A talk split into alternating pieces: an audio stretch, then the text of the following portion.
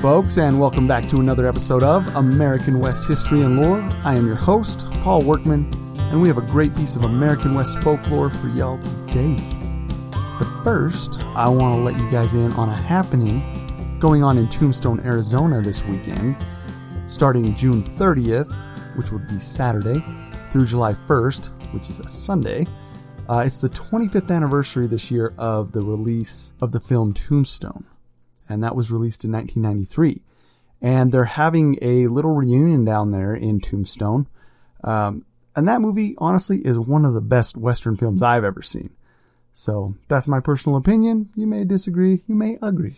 As I said, they're going to have several of the ca- original cast members there talking about the film. Uh, they're going to have movie memorabilia, a costume contest, and much, much more. I really wish I lived a lot closer or could just make the trip down there because it sounds like it's going to be a, a really good time. So again, that's Saturday, June 30th and Sunday, July 1st in Tombstone, Arizona. Be there if you can. All right, with that little bit of news out of the way, let's talk about Tommy knockers.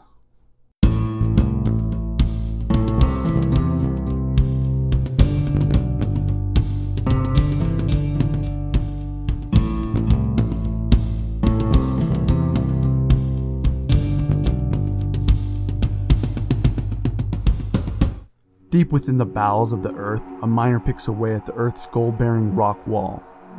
His shift is coming close to an end, and he tells his coworkers he's right behind them as he finishes one last section. He can no longer hear his friends' voices echoing in the mine shaft.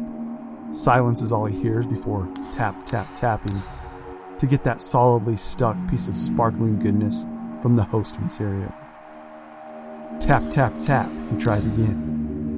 Exhausted, he steps back and takes a seat to rest for a moment. While sitting in silence, he hears tap, tap, tap from the opposite direction that his coworkers had went. Confused, he yells, Hello? Is anybody down there? No response. It's his mind playing tricks on him, he thinks. So he continues, tap, tap, tapping away. He stops and hears another ghostly tap, tap, tap. At this point, he knows he's not just making things up in his head anymore. The ground starts to shake. Rocks begin to fall from the ceiling. Meanwhile, outside the mine, his coworkers feel the shaking as well and rush to the mine entrance only to be stopped in their tracks as the entrance to the mine collapses and caves in. Moments later, as the earth begins to settle, the miners quickly realize that a mission to rescue their friend and lone miner was unlikely. If anything, it would become a recovery mission. Were the ghostly taps an omen of death, or were they a warning to the lone miner that some terrible situation was impending, and perhaps he should have taken heed and left the mine when the others did? I remember some years ago when I was in the fifth grade traveling with my class to Park City, Utah. At the time, there was a popular silver mine which was available for tours. Last I had heard, it was shut down due to flooding. As we entered the visitor center, we were told that we would be getting on an elevator in the mine and heading deep into its shafts.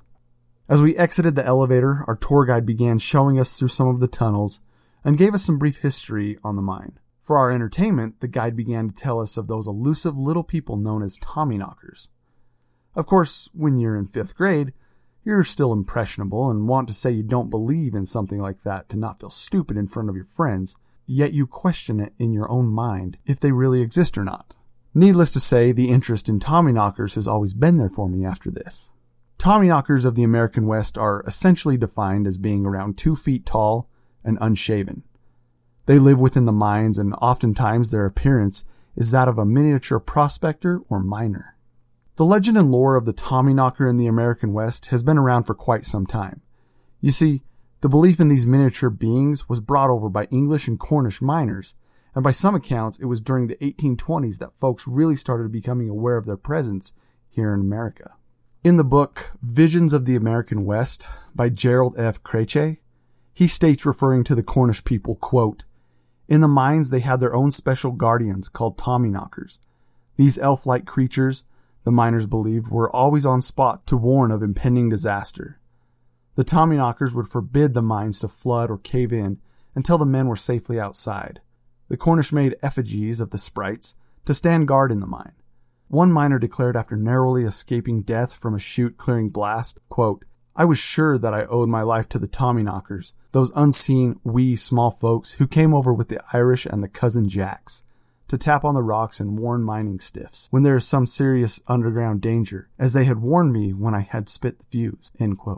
Aside from helping miners from danger, they were also known to play pranks on them by moving and stealing their tools and lunches.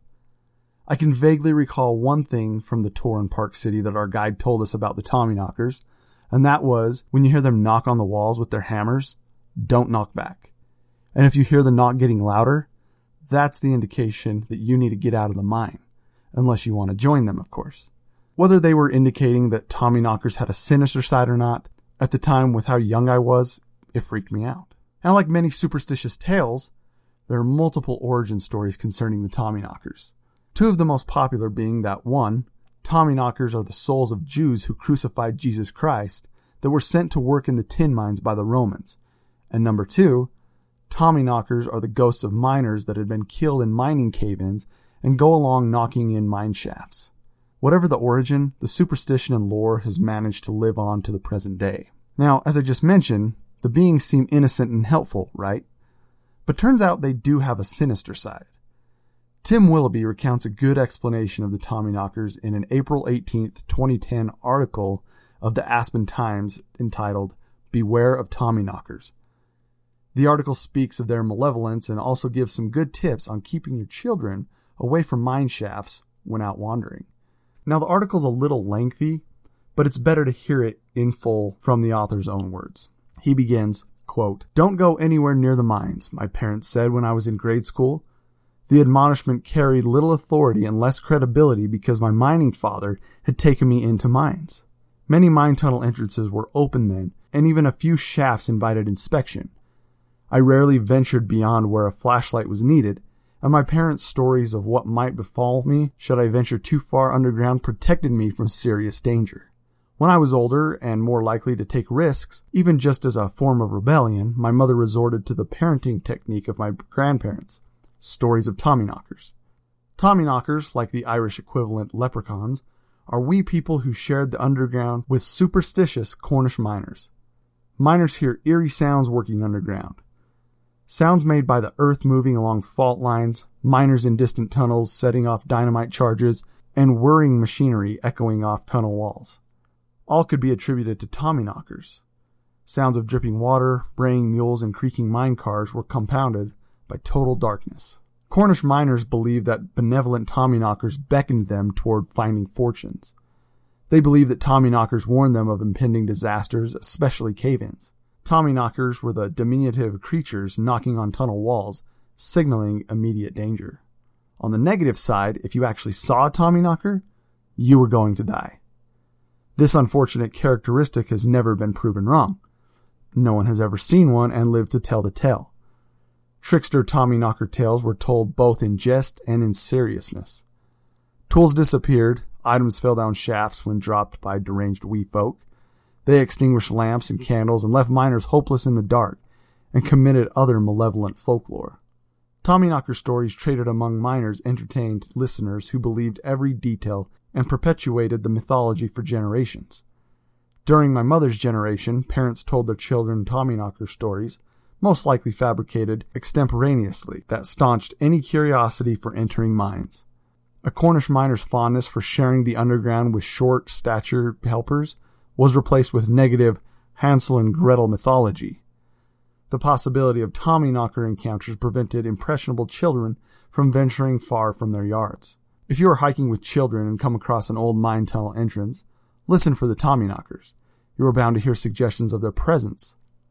Even if you do not hear them, tell a few Tommyknocker stories, ones about the playful short people who watch out for those who venture underground. Let's trade in Stephen King's frightful Tommyknockers for those of Cornish folklore, unless you need to dissuade a daring eight-year-old boy from crawling into the mountain. So now that we have somewhat of an understanding about what the mischievous beings are and where they came from, and how you use the legend to scare the pants off of your kids, Let's get into some encounters with them. In the book Distant Horizons Documents from the 19th Century American West, the editor, Gary Noy, recounts a tale from a miner named Frank Crampton on his experience of being saved by Tommyknockers. He says, quote, Frank Crampton, in his classic reminiscence of life as a miner, Deep Thoughts, specifically credits the Tommyknockers with saving his life in a mining accident. Crampton had just squeezed into a tiny underground crawl space to load 20 sticks of dynamite for blasting.